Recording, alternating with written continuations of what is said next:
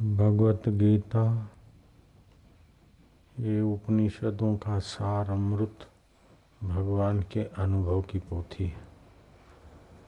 भगवान ऐसी ऊँची बात बताते हैं कि जिसको पाने का मनुष्य के पास योग्यता है, सामर्थ्य है, अधिकार है, स्वतंत्रता है।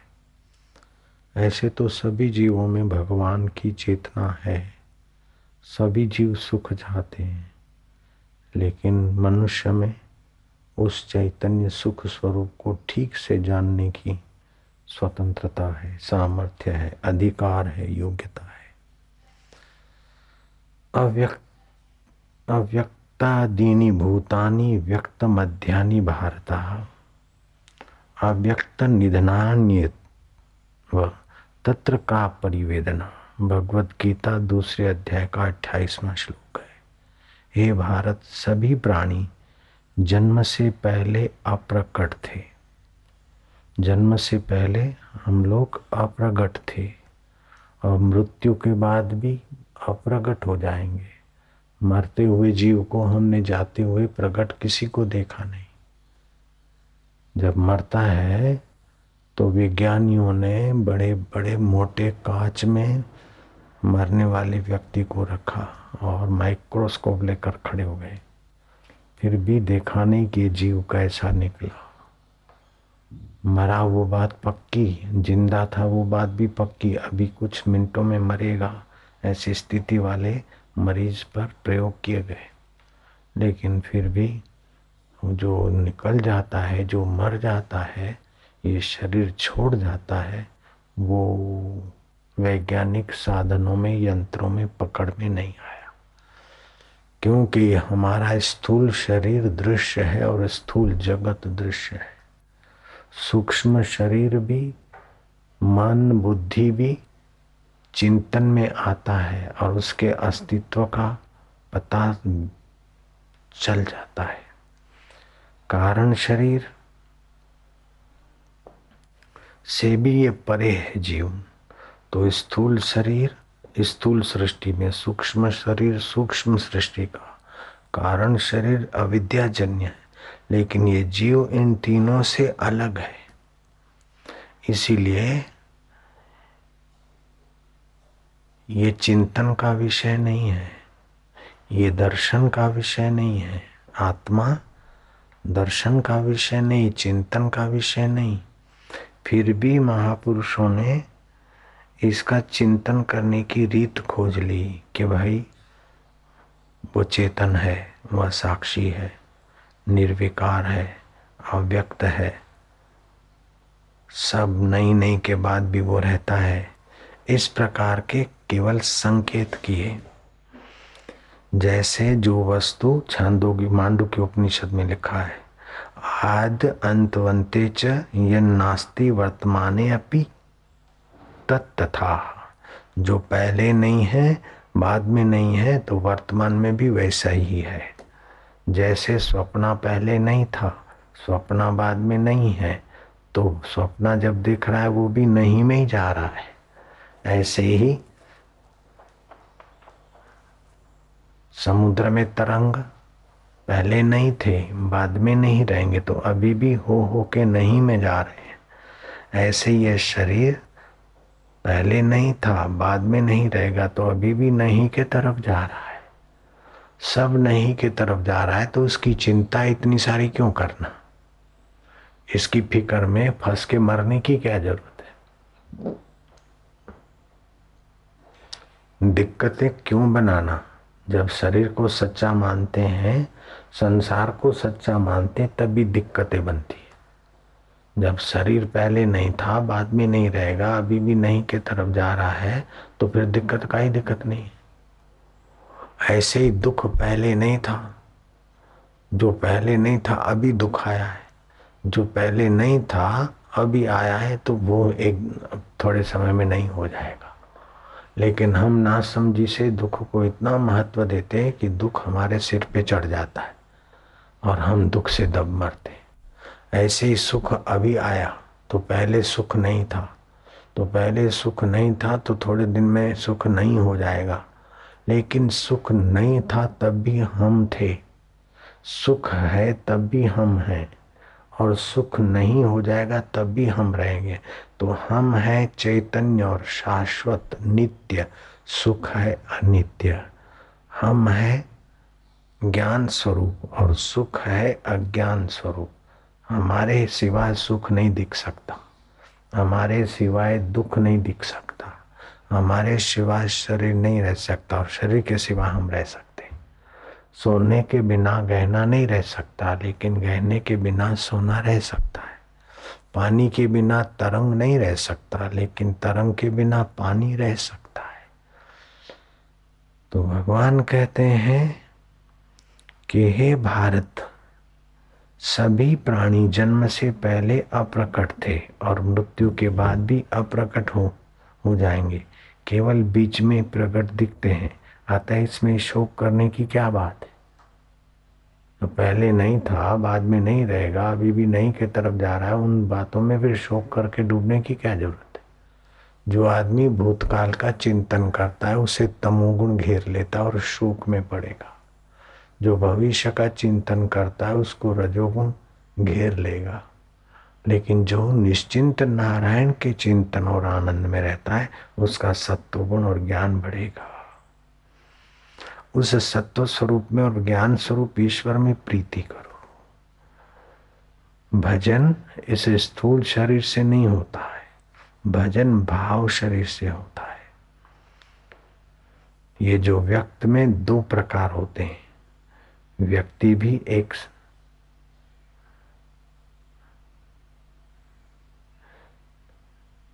दो व्यक्ति एक जैसे नहीं हो सकते, चाहे जुड़वे भाई हों। फिर भी थोड़ा देर सबेर पैदा होते हैं, ग्रह में थोड़ी बदलाहट, स्वभाव में, चेहरे में थोड़ा सा लेकिन अव्यक्त में सभी एक है। देखने में दो व्यक्ति एक नहीं होंगे, लेकिन आत्म रूप से करोड़ों व्यक्ति एक ही स्वरूप है। तो उस एक ही स्वरूप का भजन सुमरण करने से जीव सब दुखों से छूट जाता है, सब कर्म बंधनों से छूट जाता है। सब शोकों से, पापों से छूट जाता है। और ऐसा विलक्षण ज्ञान, ऐसा विलक्षण आनंद, ऐसा विलक्षण जीवन की प्राप्ति होती है कि पृथ्वी का राज्य का सुख भी एक तरफ़ रखो तो कोई माना नहीं रखता। इंद्र का पद भी दे दो तो आत्मज्ञान के सुख के आगे वो इंद्र का पद भी कोई माना नहीं रखता। इतना आत्मज्ञान होने से परम शांति और परम सुख प्राप्त तो कैसे हो? तो ये भाव शरीर से भजन होता है। पनगारी सुन प्रेम सम, भजनन दूसरो आन। आप उस अव्यक्त स्वरूप परमात्मा में प्रीति कीजिए। भजताम प्रीति पूर्वकम ददामी बुद्धि योगम तुम। जो मुझे प्रीति पूर्वक भजता है, उसको मैं बुद्धि योग देता हूँ। जो प्रीति पूर्वक भजते हैं, उसको बुद्धि योग मिलता है। बुद्धि सबके पास है, लेकिन बुद्धि योग आने से भगवत सुख प्रकट होता है, भगवत आनंद प्रकट होता है, भगवत शांति प्रकट होती है। और सारे दुख और शोक आए, तभी भी कोई ज़्यादा देर उसका प्रभाव नहीं पड़ेगा। मृत्यु भी आ जाए तो मृत्यु शरीर की होती है। ये शरीर नहीं था, तभी आप थे। शरीर नोतू, तमें नोता જન્મ્યા त्यारे તમે हता। અને બાબલા હતા ત્યારે હતા જુવાન હતા ત્યારે હતા અને મર્યા પછી પણ તમે રહેશો मरने के बाद भी तुम तो रहोगे चाहे स्वर्ग में रहे चाहे नरक में रहेंगे लेकिन आप तो रहेंगे तो वो अव्यक्त शरीर अव्यक्त स्वरूप है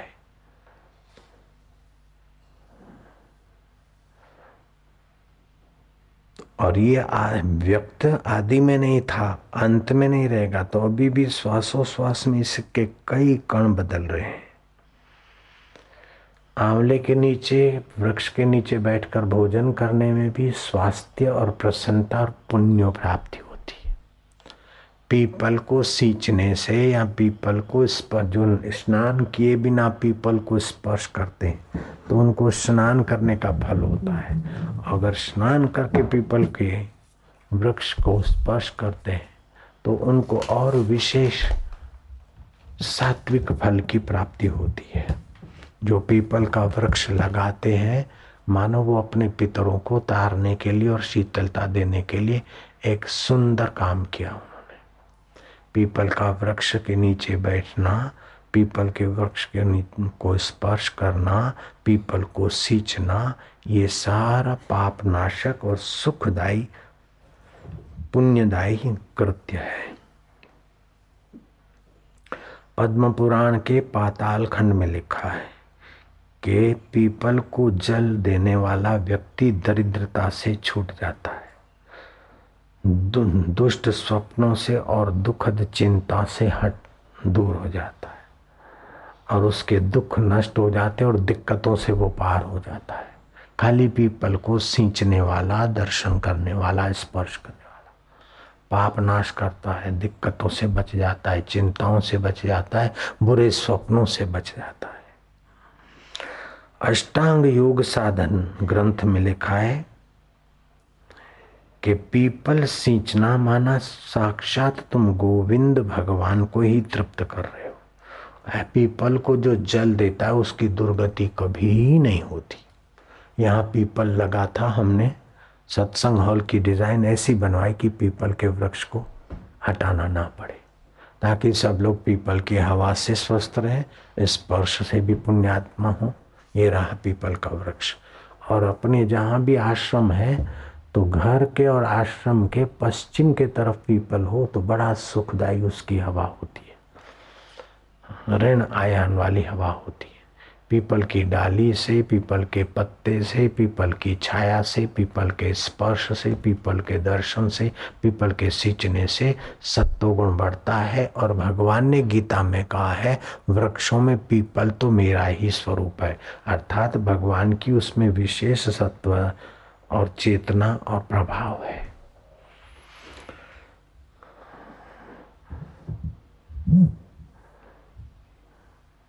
सबका कारणभूत प्रकृति में भी जो विकृति है तो प्रकृति बदलती है। प्रकृति में विकृति होती है, लेकिन इस जीवात्मा में विकृति नहीं होती। जैसे बुद्धि कभी विकृत हो गई, शरीर विकृत हो गया मन विकृत हो गया, लेकिन उसको जानने वाला, अव्यक्त आत्मा, वही का वही। अब तो मेरे को ऐसी परेशानी होती, मैं बड़ा दुखी हूँ, परेशान हूँ, बस लगता है कि बस ये हर की पौड़ी में जाके कूद के मर जाऊँ। तो ये बुद्धि में विकृति आई, मन में विकृति आई तो उसको जानने वाला शुद्ध अव्यक्त आत्मा है। इस प्रकार का चिंतन करने से किसी प्रेत का प्रभाव अथवा किसी दुस्वप्न और दुश्चिंतन का प्रभाव से आदमी बच जाएगा, आत्महत्या से बच जाएगा। लगता है कि फलाने को मार दो तो ये विकृति आई, द्वेष आया, बुद्धि में आया। ओम प्रभु नारायण नारायण, ये विकृति बुद्धि में आई, मन में आई, बचाओ। तुरंत आपकी बुद्धि शुद्ध हो जाएगी। किसी ने चोरी की जेब कतरे ने जेब काटी। अब जेब काटी तो उसकी तो गलती है लेकिन अपन फिर उसके जैसे हो जाए तो अप, अपनी भी तो गलती हो जाएगी। नहीं एक आदमी सज्जन थे कोई जेब काट रहा था देखा अच्छा भैया लो आप अच्छी तरह से काटो। बोले नहीं भाई साहब मैं तो जरा गलती हो गई जरा मैं तो मज़ाक कर रहा था। तो आदमी सुधर जाएगा। तो अपने हृदय से, स्नेह भरा व्यवहार करने से जो विकृति होती है स्वभाव में, मन में, शरीर में, वो प्रकृति की है और आप जल्दी पुरुष के करीब आ जाओ। तो प्रकृति की विकृति से बच जाओगे। पत्नी ने भोजन बनाया और कंकड़ आ गया, बाल आ गया, ज़्यादा नमक आ गया, मिर्च आ गई या कुछ गड़बड़ हो गई। तो उसने असावधानी की, गलती उसकी है। लेकिन आपने थाली पछाड़ी छोटा पकड़ा, देख रान कैसा बनाती है, ऐसा करती, वैसा करती। तो वो बोलेगी मेरे हाथ का तो अच्छा ही नहीं लगता, दूसरी ले आओ तो विकृति बढ़ जाएगी। और तुम बोलाओ कि फलानी अथवा मुन्ने की माँ अथवा हेडा, जो भी बोलते हो, जुगली ममली जो भी नाम रखते हो ममली जुगली, छुगली, मिमी, मई मम्मा देखो, ये आज तो मानो भोजन में निमक देवता की बड़ी विशेष कृपा करती तुमने। बहुत बढ़िया है। बोले कि ज़्यादा है क्या? ठहरो ठहरो ठहरो। दूसरी चीज़ मिला के नमक कम करके मसाला मसाला डाल के काम चल गया। लेकिन उसने बेवकूफ़ी की विकृति की और आपने गुस्सा करके विकृति को और हवा दे दी। तो घर में झगड़ा और अशांति बढ़ जाएगी। तो विकृति जीव का स्वभाव नहीं। आप झगड़ा और अशांति नहीं चाहते। झगड़े और अशांति से दिक्कत होती है। शांति से कोई दिक्कत नहीं।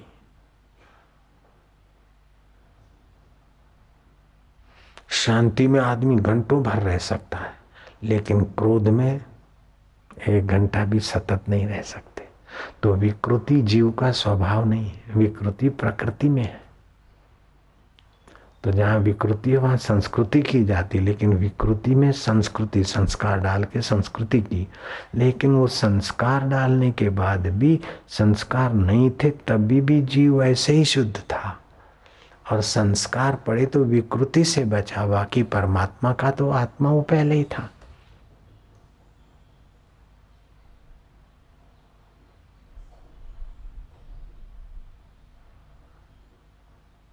जैसे पीपल के वृक्ष को सींचना और पूजा करने से विष्णु भगवान की पूजा, सब ग्रहों की पूजा और पितरों की तृप्ति मानी जाती है, पातालखंड में लिखा है पद्म पुराण ऐसे ही आप इस परमात्मा ज्ञान से भी सारे पितरों की तृप्ति, सारे देवों की और ग्रहों की शांति और अपने आत्मा परमात्मा में विश्रांति पा लेते हैं।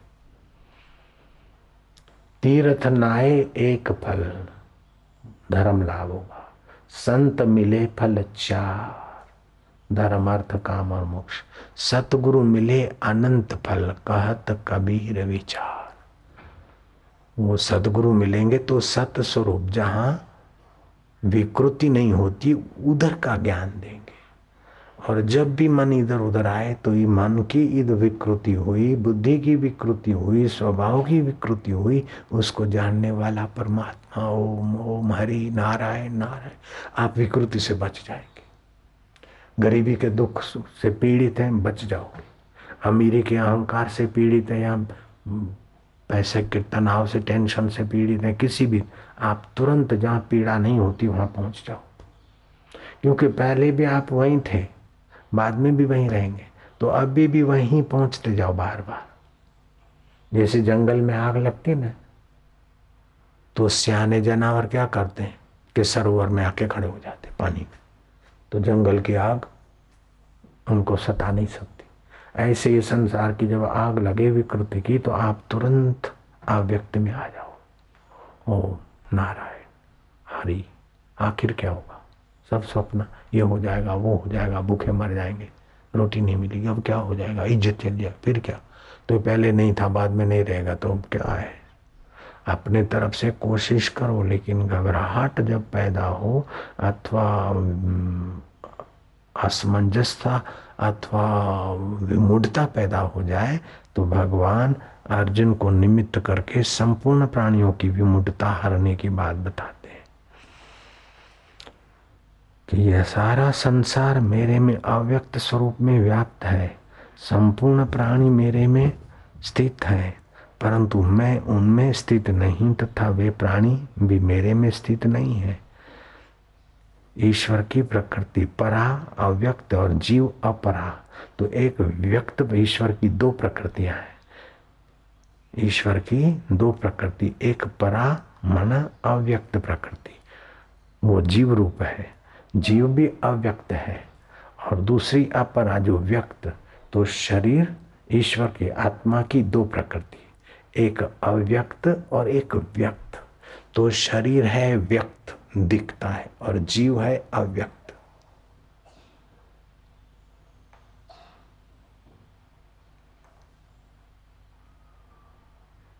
तो भगवान कहते हैं, ये सब संसार मेरे अव्यक्त स्वरूप से व्याप्त है।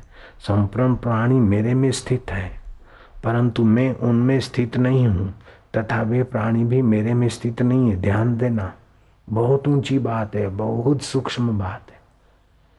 संपूर्ण प्राणियों में मैं व्याप्त हूँ, मेरे में। और सब सब में मैं हूँ और सब मुझमें है। सब में मैं नहीं हूँ और सब मुझमें नहीं है। इतनी गहरी बात है कि गहरा गहरा तो भगवान की गलती मान लेगा कि अपनी बात आप ही काट रहे मया ततिदम सर्वम जगत अव्यक्त मूर्तिना मत स्थानी सर्वभूतानि न चा अहम ते अहम युवा स्थिता नवमा अध्याय, चौथा श्लोक। यह सब संसार मेरे अव्यक्त स्वरूप से व्याप्त है। संपूर्ण प्राणी मेरे में स्थित हैं, परंतु मैं उनमें स्थित नहीं हूँ, तथा वे प्राणी भी मेरे में स्थित नहीं है। बताओ, दुनिया के बड़े बड़े वकीलों को बोलो कि इसका करो व्याख्या। ये बुद्धिपूर्वक की व्याख्या पंडित तो चाहे कर भी ले। लेकिन हृदय पूर्वक व्याख्या तो कोई हृदयेश्वर का प्यारा ही कर सकता है। और बड़ी आसान है। ईश्वर की दो प्रकृति, परा और अपरा। परा मना अव्यक्त है, जीव। जो जीव मारता है ना, जीव शरीर छोड़ देता है, आत्महत्या करता है, शरीर छोड़ दिया तो गया वो, दिखेगा नहीं, वो अव्यक्त है। शरीर मरा हुआ दिखता है। ये भी भगवान की प्रकृति है। तो भगवान बोलते, मैं इनमें व्याप्त हूँ, ये मुझमें है, फिर भी मैं इनमें नहीं हूँ और ये मुझमें नहीं है। कैसे? जैसे कि ये सारे समुद्र कहता है कि सारे तरंग ये मुझमें है और सारे तरंगों में मैं हूँ, फिर भी मैं इनमें नहीं हूँ, ये मुझमें नहीं है, क्योंकि तरंग मर जाते तो मैं मरता नहीं हूँ। फिर भी आप उनमें नहीं थे, वे आप में नहीं थे। अगर आप में होते तो जगने के बाद रहते और सपने के पहले होते। अगर वे आप में थे तो अभी क्यों नहीं? है पहले क्यों नहीं थे? फिर भी स्वप्न काल में आप सब उन्हीं में थे, वो आप में थे और फिर भी आप उनमें नहीं थे और वे आप में नहीं थे। ऐसे ही सृष्टि काल में वो जो अव्यक्त अपना चैतन्य है तो सृष्टि के पहले जो था, सृष्टि के बाद रहेगा, सृष्टि में भी अभी वो है और सृष्टि भी उसी में है, फिर भी उसमें सृष्टि नहीं है और वो सृष्टि में नहीं है। बहुत सूक्ष्म बात है ये, बहुत ऊँची बात है।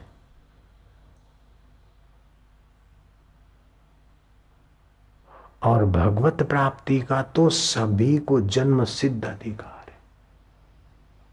जब तक भगवत प्राप्ति नहीं हुई, तब तक कुछ भी प्राप्त हुआ तो धोखा है। मेरे को धन मिल गया, मेरे को पत्नी मिल गई, मेरे को बेटा मिल गया, मेरे को पति मिल गया, मेरे को फलाना मिल गया। और शरीर पहले था नहीं, बाद में नहीं रहेगा तो मिला हुआ कब तक रहेगा? जरा सा सोचो तो एकदम धोखे में जी रहे अभी दस करोड़ का बिज़नेस किया, एक करोड़ मिल गया, अब सौ करोड़ का करूँगा तो दस, बीस करोड़ कमा लूँगा। फिर पाँच सौ करोड़ का करूँगा। बस उसी में समय गवा के पाँच हज़ार करोड़ वाली व्यक्ति विल करके चली गई। अब वो झगड़े में पड़ा है, बिरला ग्रुप का पैसा, वो बेचारे बोलते हैं कि हमको तो नहीं चाहिए, लेकिन ये पाँच करोड़ अच्छे काम में लगने चाहिए। तो जब शरीर भी नहीं रहा तो वो बाई के पाँच करोड़ कैसे हो? पाँच हज़ार करोड़। एक लाख लाख रुपए एक कुटुंब को दे, तभी भी पाँच लाख कुटुंब की ज़िंदगी बदल जाए। एक माई के इतने पैसे थे, पाँच हज़ार करोड़। लाख लाख रुपया एक परिवार को, गरीब परिवार को देवे तो पाँच लाख परिवार। पाँच हज़ार करोड़ माना पाँच लाख परिवार। बिल्कुल सीधा गणित है। वो बोलेंगे, कोई दिक्कत नहीं है, अच्छी ज़िंदगी हो गई। लेकिन अच्छी ज़िंदगी जिनके पास लाख लाख दो दो लाख है, वो भी दुखी हो रहे हैं। तो लाख लाख मिल जाएँगे, पाँच हज़ार, पाँच लाख परिवारों को तो अच्छी ज़िंदगी हो जाएगी। ये तो ऐसे ही चलता रहेगा। अच्छी ज़िंदगी तो होगी कि श्री कृष्ण के ज्ञान से। फिर चाहे पाँच लाख हो, चाहे पाँच रुपए हो, चाहे पाँच दमड़ी भी ना हो, कोई दिक्कत नहीं। चाहे नारायण हरि, नारायण आप जो अव्यक्त अपना स्वरूप है, उसको जान लोगे तो आपके पास पाँच दमड़ी नहीं है, तभी भी आपको कोई तकलीफ़ नहीं। और पाँच हज़ार करोड़ है, तभी भी आप सुंदर व्यवस्था करके जाओगे।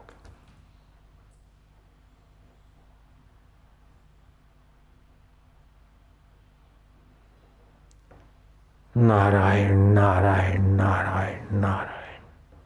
तो आप थोड़ा समय केवल निकालिए अपने लिए। शरीर के लिए तो आप आठ घंटे काम करते हैं। अपने लिए कितना करते अपने लिए समय निकालिए। आप अव्यक्त है। जो व्यक्त है, पहले नहीं था, बाद में नहीं रहेगा। इसके पीछे सारी ज़िंदगी खप रहे हैं। और जो पहले था, अब भी है, जिसकी सत्ता से ये शरीर दिखता है। अगर आप नहीं है तो शरीर की क्या कीमत है साहब आप अगर इस शरीर से नाता छोड़ देते तो आपके सौ दो सौ पांच सौ लाख दो लाख पचास लाख करोड़ क्या काम के તો તમારા કારણે શરીર છે શરીરના કારણે તમે નથી શરીર નહોતું ત્યારે તમે હતા શરીર છે તો તમે છો ને શરીર નહીં રહે તો भी तुम रहोगे तो तुम अविनाशी हो, शरीर नाशवान है। तुम चेतन हो, शरीर जड़ है। तुम ज्ञान स्वरूप हो और शरीर अज्ञान स्वरूप है। तुम शाश्वत हो और शरीर नश्वर है। तो शाश्वत होकर नश्वर की चिंता में खप रहा है। चेतन होकर जड़ के चक्कर में दिक्कतों पर दिक्कत आ रही बोलता है, काई दिक्कत नहीं, काई दिक्कत नहीं, लेकिन इनकम टैक्स का जरा नोटिस आ जाए तो दिक्कत हो गई जरा खाना पचा नहीं तो दिक्कत हो गई जरा बुढ़ापा आया तो जोड़ों में दर्द तो दिक्कत हो गई काई दिक्कत नहीं, काई दिक्कत नहीं, जीवन भर रटता रहा आदत के अनुसार। लेकिन फिर भी देखो, दिक्कत ही दिक्कत दिक्कत ही दिक्कत। जहाँ कोई दिक्कत नहीं पहुँचती है, वहाँ अपनी बुद्धि को लगाओ।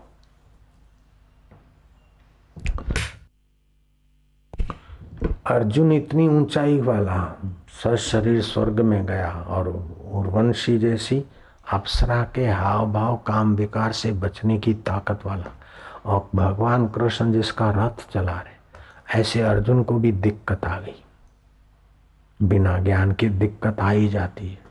कई दिक्कत नहीं, कई दिक्कत नहीं, बोलने वालों को भी दिक्कतें आई है। जो दिखता है उसको व्यक्त कहते हैं और जो नहीं दिखता है उसको अव्यक्त कहते हैं। तो नहीं दिखने में सूक्ष्म चीज़ भी नहीं दिखती है, फिर भी वो सूक्ष्म साधनों से दिखती है। जैसे माइक्रोस्कोप से कोई चीज़ें दिखती है, टेलीविज़न की चीज़ें टेल, टेलीविज़न पे दिखती है, रेडियो के तरंग रेडियो से दिखते हैं तो ये भी व्यक्त है। लेकिन आत्मा ऐसा भी नहीं है कि किसी माइक्रोस्कोप से दिखे अथवा किसी और साधन से देखे। सारे साधन जिसकी सत्ता से देखने की, दिखाने की योग्यता लाते वो है परमात्मा। मति न लखे, जो मति लखे, सो में शुद्ध जो जो जो उसको बुद्धि नहीं देख सकती है, लेकिन जो बुद्धि को देखता है, जिसको मन नहीं देख सकता, लेकिन जो मन को देखता है जिसको शरीर नहीं जानता, लेकिन जो शरीर को जानता है तो शरीर को कौन जानता है? बोले, मैं जानता हूँ। बस मैं को खोज ले। बुद्धि को कौन जानता है? बोले, मैं जानता हूँ। दुख को कौन जानता है? बोले, मैं जानता हूँ। सुख को कौन जानता है? बोले, मैं जानता हूँ। तो तो कौन है? बोले, मैं जुगलू, दत्त तेरे की धोखा खा गया। नहीं नहीं बापू जी मैं जानती तो कौन है? मैं माने को, अरे जा तो कंकड़ हो गई फिर। जब शरीर का नाम लेकर अपने को मैं में माने तो आप कंकड़ पत्थर हो गए, जड़ वस्तु हो गए। आप मैं मैं मैं, वो कौन है इसको खोजोगे ना? तो हो। खोजते खोजते, खोजने वाला खो गया, जिसको खोजता था वही हो गया। खोजत खोजत कबीरो गयो हेराई।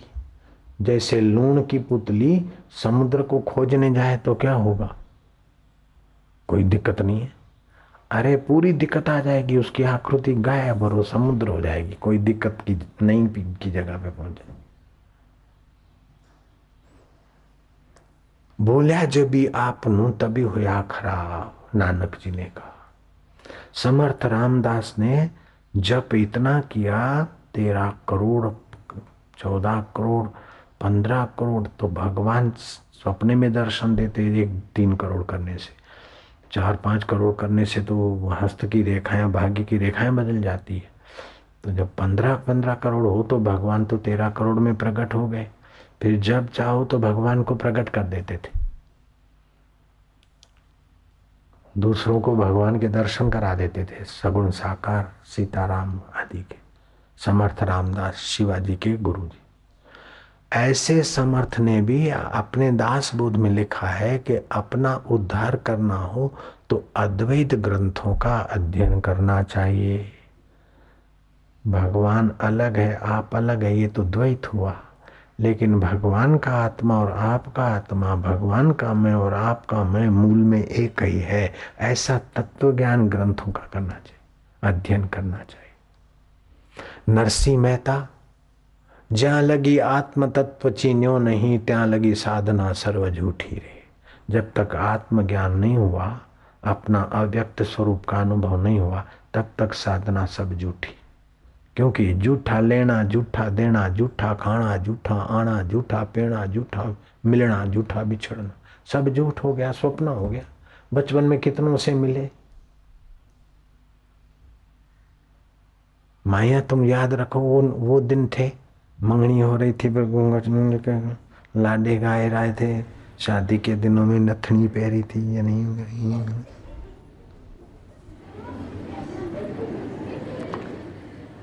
बैंड बाजे आ रहे थे, बजा के अब दुल्हा आ रहा है। टू टू टू तो सहेलियाँ, ये भाई, ये शादी।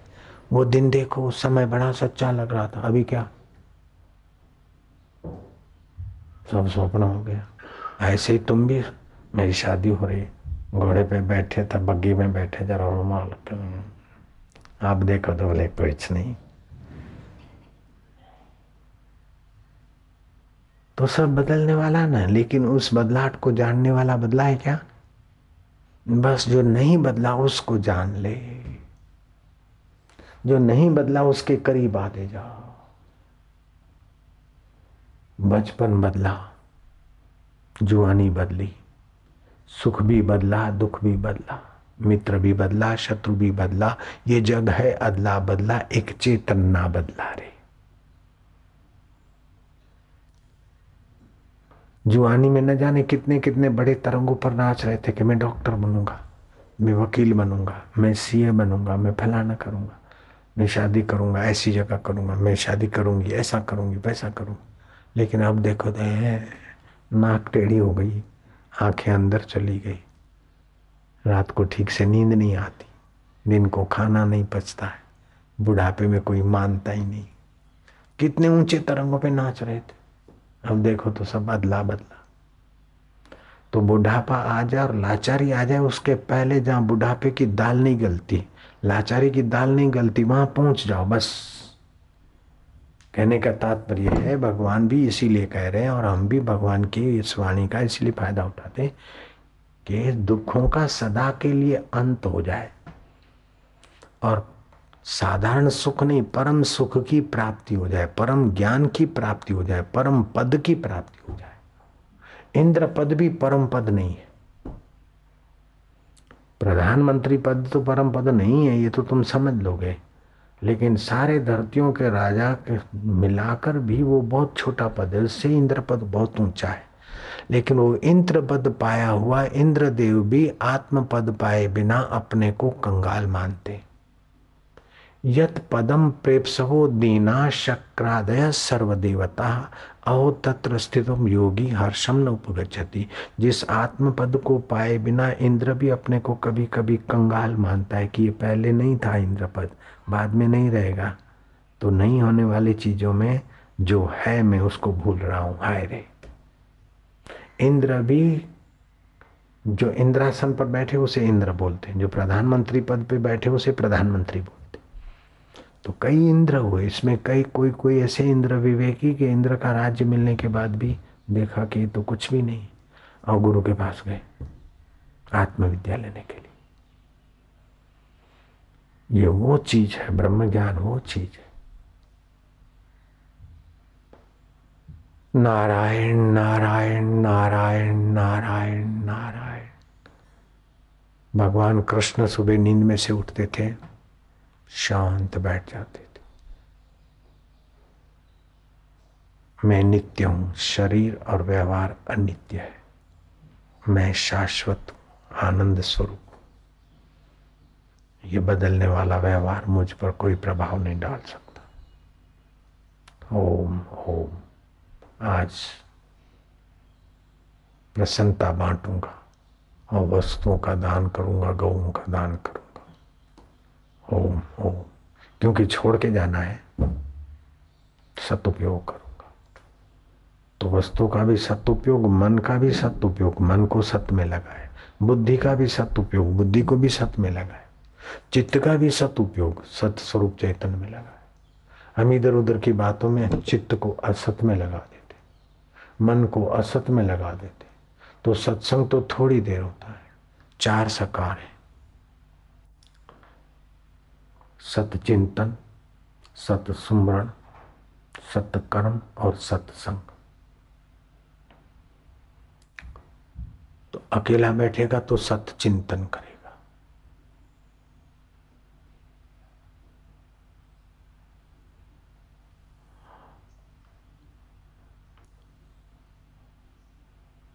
कुछ करेगा ईश्वर की प्राप्ति के लिए तो सत्कर्म करेगा।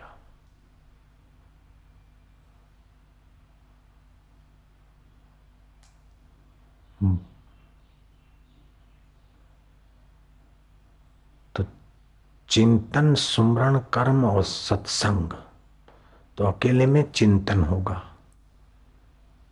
आपस में बैठ के चिंतन होगा। अकेले में सुमरण होगा और कर्म करेंगे तब सत्कर्म होगा और सत्संग तो फिर सहज में हो जाएगा। तो सतचिंतन सत्सुमरण, सत्कर्म और सत्संग।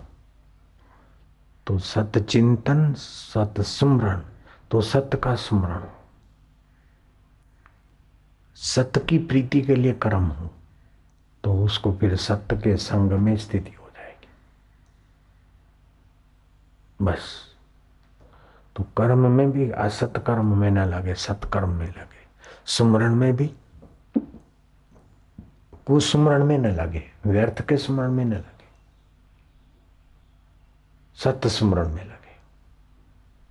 चिंतन अकेले में बैठा तो व्यर्थ का चिंतन न करे, सत्य का चिंतन करे तो परमात्मा ज्ञान हो जाएगा।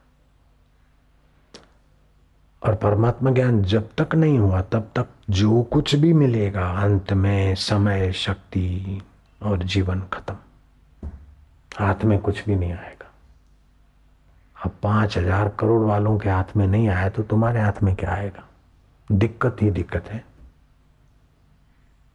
बोले, कोई दिक्कत नहीं, सारी दिक्कत है जब तक आत्मज्ञान नहीं हुआ तो।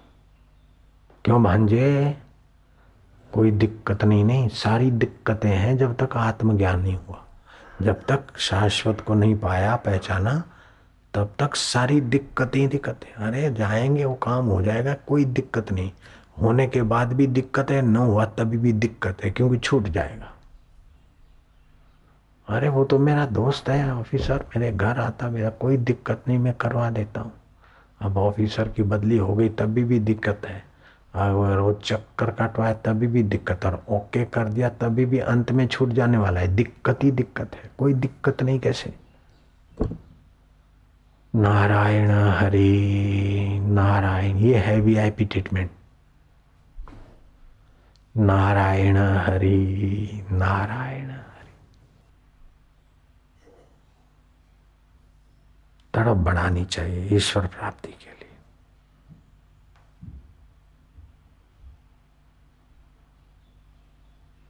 तो विकार शरीर में होता है, विकार बुद्धि में होता है, मन में होता है, लेकिन जो निर्विकार अपना नारायण अव्यक्त स्वरूप है, उसको पाले।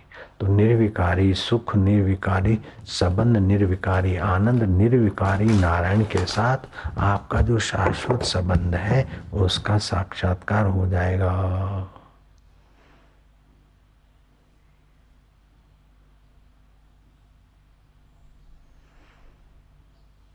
यह शरीर काटन यह शरीर ही, शरीर तो काट सकते लेकिन शरीर के अंदर जो शरीर ही है, उसको काट नहीं सकते। शरीर को तो जला सकते हैं, लेकिन चैतन्य आत्मा को जला नहीं सकते। शरीर तो पड़ा पड़ा भी गल जाएगा, लेकिन चैतन्य नहीं गला गला सकते। और यह सुखाया भी नहीं जाता। तो न हन्यते हन्य माने शरीर शरीर के नष्ट होने से ये शरीरी आत्मा तुम नष्ट नहीं होते। और ये सब में रहने वाला पूर्ण है। परिपूर्ण है, अचल स्थिर स्वभाव वाला और अनादि है।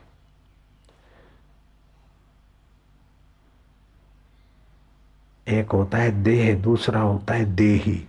तो देह तो दिखता है, देही नहीं दिखता है।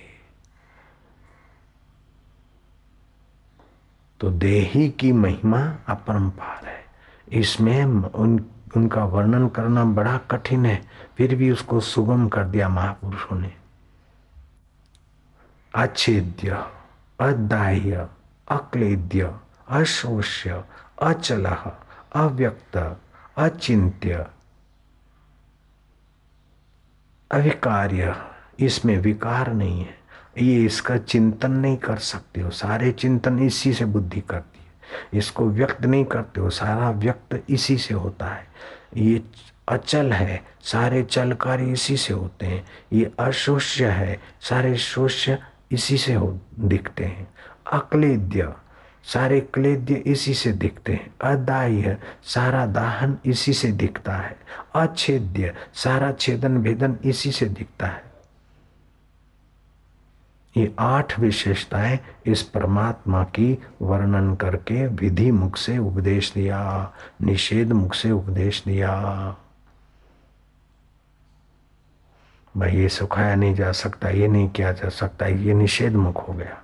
और ये विधि मुख विधि मुख निषेध मुख से उपदेश देकर जीव को जगा दिया तो बस उसको इतना मिला इतना मिला कि सारी सृष्टि का वैभव भी उस आत्मज्ञान के आगे कोई माना नहीं रखता एक बार ब्रह्मा जी अपने बड़े बेटे पर इतने प्रसन्न हुए कि बेटा, जो चाहिए तू मांग ले। तूने मेरी आज्ञा का पालन किया है, मैं तुझ पर प्रसन्न हूँ। तो बेटे का नाम था अथर्व, ब्रह्मा जी के ज्येष्ठ बड़े बेटे का नाम। तो उसने कहा कि पिताजी, आप तो सृष्टि के करता हो और सारे रहस्यों को जानते हो। सबसे जो उत्तम चीज़ है, आप वही दीजिए मेरे ओम ब्रह्मा देवानाम प्रथमा, विश्वस्य कर्ता, भुवनस्य गुप्ता स ब्रह्म विद्या सर्व विद्यायाम प्रतिष्ठाय अथर्वाय प्रतिप्राह।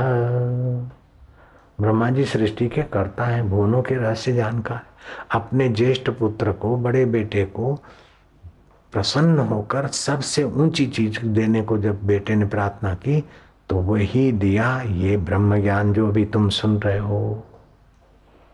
आत्मविद्या दिया। ऐसा नहीं इंद्र बना दे। चलो प्राइम मिनिस्टर बन जा। प्राइम मिनिस्टर बनने के बाद भी क्या होता है? जो भूतपूर्व बैठे हैं, देखो। और अभी भी जो है, वो भी भूतपूर्व हो जाएँगे, देर समय किसी भी पद पे हम बैठे। तो मिली हुई चीज़ ना वो तो छूटेगी। भगवान शाश्वत है। ऐसा, भगवान, ऐसा नहीं कि भगवान मिलेंगे। भगवान मिले मिलाए, कि केवल भगवान और हमारे बीच की ना समझी हटी तो बस मिले। जो मिला मिलाया है, लेकिन उसका ज्ञान नहीं है, उसकी स्मृति नहीं, उसकी प्रीति नहीं। तो भगवान का होना तो है ही है, भगवान तो छे। लेकिन भगवान का ज्ञान होना, भगवान की स्मृति होना, भगवान की प्रीति होना, ये चार चाँद लाती एक भिखमंगा था, उसने ठान लिया कि मैं लखपति बनूँगा, करोड़पति बनूँगा।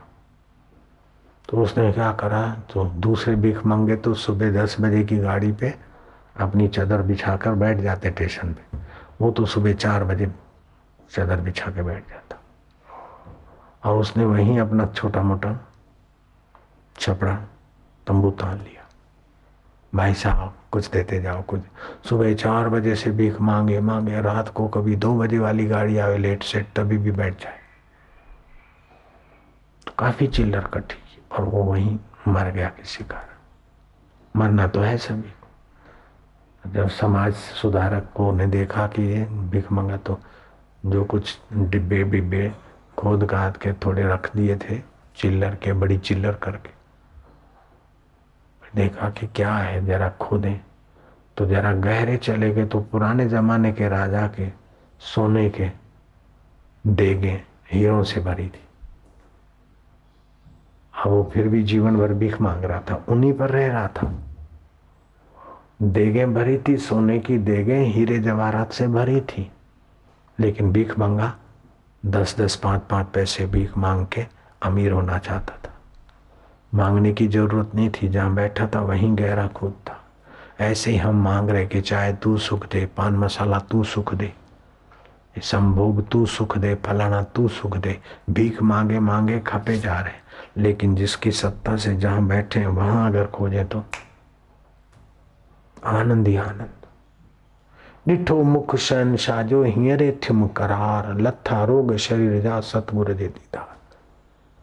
उस शाहों के शाह परमात्मा में विश्रांति पाई तो शरीर की चिंता उधर चिंता, प्रिय चर्चा विरहीना संभालना स्वस्वरूप स्थिर था ये बदा सहजे टड़े वो सब सारे दुख मिट जाएँगे, एक साथ। जैसे नींद में सब समान हो जाते चेहरे में सब समान नहीं, नींद में सब समान अव्यक्त में चले जाते। चाहे पलंग पे सोया हो, राजा ही पलंग पे, चाहे फुटपाथ पे गए दिन नींद में सब अव्यक्त में आ जाते। ऐसे जागृत में जो अव्यक्त में आ गया हा उसका तो काम बन गया, उसके दर्शन करने वाले का भी पुण्य लाभ हो जाएगा। तीर्थ ना एक फल, संत मिले फल चार, वो संत पद को पालेगा उसके जन्मों का अंत हो जाएगा। उसके पापों का अंत हो जाता है। उसके दुखों का अंत हो जाता है। उसकी चिंताओं का अंत हो जाता है। उसके क्लेशों का अंत हो जाता है। जो अव्यक्त की तरफ़ आता है। और अव्यक्त दूर नहीं है। व्यक्त भगवान का मंदिर तो बाहर है, दूर है। व्यक्त मित्र दूर है। और व्यक्त जो मिलेगा बिछड़ जाएगा। अव्यक्त कभी नहीं बिछड़ता। तुम पत्नी को सदा साथ में नहीं रख सकते। पति को सदा साथ में नहीं रख सकते। जुआनी भी सदा साथ में नहीं रख सकते। बचपन भी सदा नहीं रख सकते। लेकिन उस अव्यक्त परमात्मा को कभी छोड़ नहीं सकते। जिसको कभी नहीं छोड़ सकते, उसकी प्रीति हो जाए। जिसको कभी नहीं छोड़ सकते, उसका ज्ञान हो जाए। जिसको कभी नहीं छोड़ सकते, उसमें जरा शांत हो जाए। बस।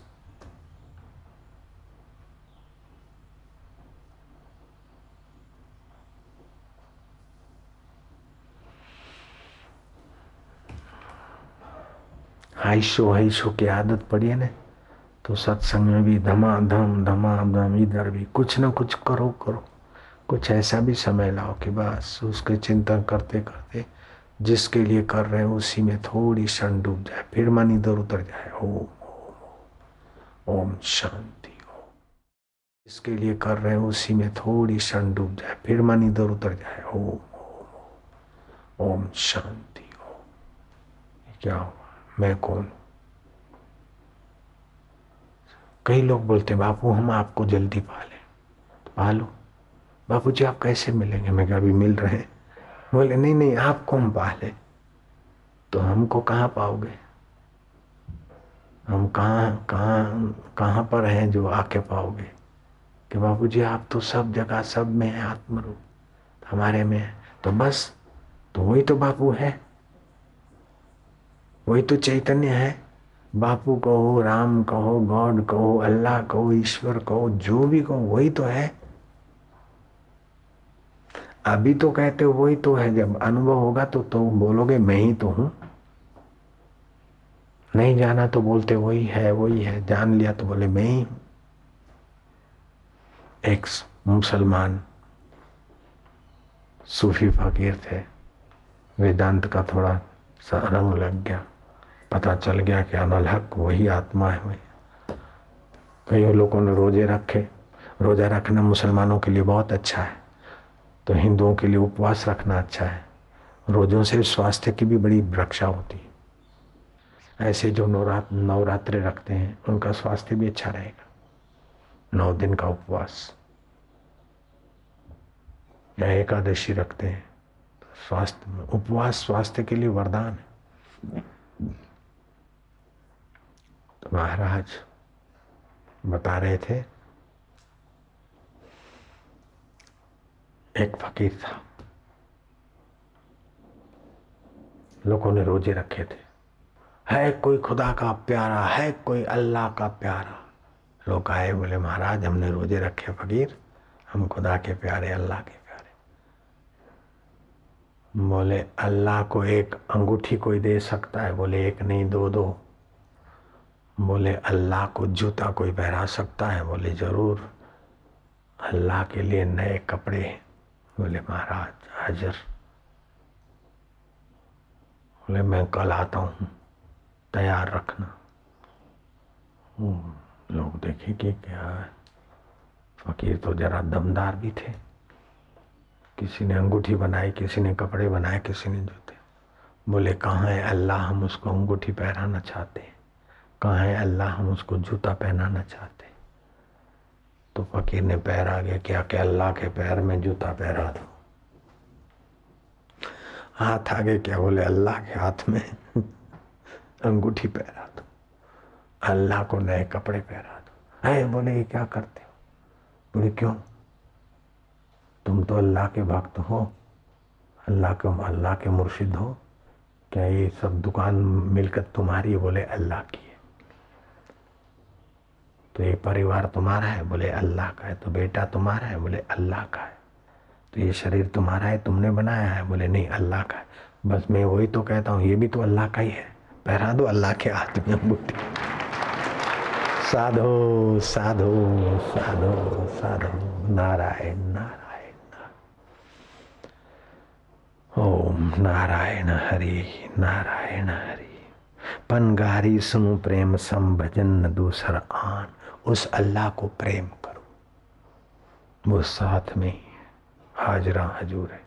भगवान को, अल्लाह को राम को, ओम नारायण नारायण। ओमकार शब्द उच्चारण करने से जो अव्यक्त है, वहाँ सीधा मन जाता है। इसीलिए ओमकार की ध्वनि, जो लोग ज़्यादा जप करते हैं, हरिओम हरिओम तो उनकी रोटी पर ओमकार छप जाता है अग्नि से। कईयों के जीवन में से वो छिंदवाड़ा आश्रम में, महिला आश्रम है, वहाँ तो बैंगन में से, बैंगन कटे तो ओम की आकृति। एक दूसरे को पता चला, फिर अखबार वालों को पता चला तो बोले, ये क्या तुमने क्या किया? बोले, हमने नहीं किया, तुम भैया ले आओ। बैंगन हमने बोए हैं हमारे बगीचे में, ले आओ, काटो। उसमें से ओमकार की आकृति। क्यों? हरि ओम हरिओम करते पानी सींचते। तो ओमकार अव्यक्त है। अव्यक्त कैसे? कि और शब्द शब्द आहत से पैदा हुए ओमकार अनहद नाद है। इसी को सिख धर्म ने कहा, अनहद सुनो वडभागिया, सकल मनोरथ पूरे। तो ओमकार का जो 120 माला जब करते बाद में, आपको पता ही न चले और चलता रहे जब ऐसा पता चलेगा कि जब चल रहा है। समझो आपका काम बन गया। आप उस अव्यक्त ईश्वर के तरफ़ आ गए। एक साल के लिए अनुष्ठान करो, ईश्वर प्राप्ति हो जाए। एक सौ पंद्रह माला रोज करे, नीच कर्मों का त्याग कर दे और दस प्राणायाम करे और मौन रखे। जो चतुर्मास में मौन रखते हैं, उसके संकल्प में सामर्थ्य आएगा। उसकी अवज्ञा कोई नहीं कर सकता। उसकी आज्ञा का पालन लोग करेंगे। मौन में ताकत होती संकल्प बल होता है। ओम ओम ओम। तो कम बोले अथवा तो मौन रहे और अनुष्ठान करे। द्वेष नहीं करे किसी से। द्वेष से लोग इतने एकम एक हो जाते हैं कि बोलते हैं, अब मेरे में द्वेष ही नहीं है। तो तुम द्वेष के साथ इतने एक रस हो गए। कोई बोलता है, मेरे में काम नहीं है। तो आप काम के साथ एक रस हो गए जब पृथक होते तो अपना द्वेष दिखता है। नारायण हरि नारायण हरि। आनंद ओम ओम ओम ओम ओम ओम ओम ओम माधुर्य ओम ओम ओम ओम ओम ओम ओम प्रसन्नता हरि ओम हरि ओम हरि ओम ओम ओम शिव ओम ओम ओम गुरु ओम ओम ओम ओम ओम हरि आनंद हरि ओम हरि ओम हरि ओम हरि हरि हरि हरि हरि हरि हरि हरि हरि हरि हरि रम रम रम रम रम रम रम रम रम रम रम रम रम रम रम रम रम राम राम राम राम राम राम शिव शिव शिव शिव शिव शिव शिव, शंभो भोलेनाथ। बिन फेरे हम तेरे। हरि ओम हरि ओम हरि ओम हरि ओम हरि ओम। राम ओम, श्याम ओम, शिव ओम। ओम शिव ओम शिव हरि ओम हरि ओम हरि ओम हरि ओम हरि ओम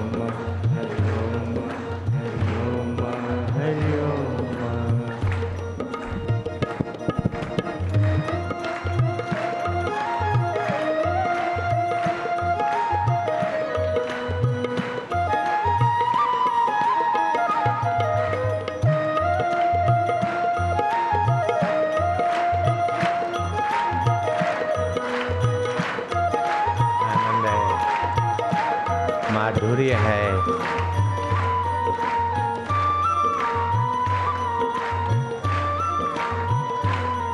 तुम्हारे कान में किसकी ध्वनि पड़ रही मुझे पता है। तुम किसको प्यार कर रहे हो मुझे पता है। और उसको भी। प्रभु, तेरी जय हो। हरि ओम हरि ओम। हरि ओम हरि ओम हरि ओम हरि ओम हरि ओम हरि ओम हरि ओम ओम ओम ओम ओम ओम ओम ओम ओम ओम ओम ओम ओम ओम ओम ओम ओम आनंद ओम ओम ओम ओम ओम माधुर्य हरि ओम ओम ओम ओम शक्ति हरि ओम ओम ओम ओम ओम ओम आरोग्य हरि ओम ओम ओम निर्विकारिता।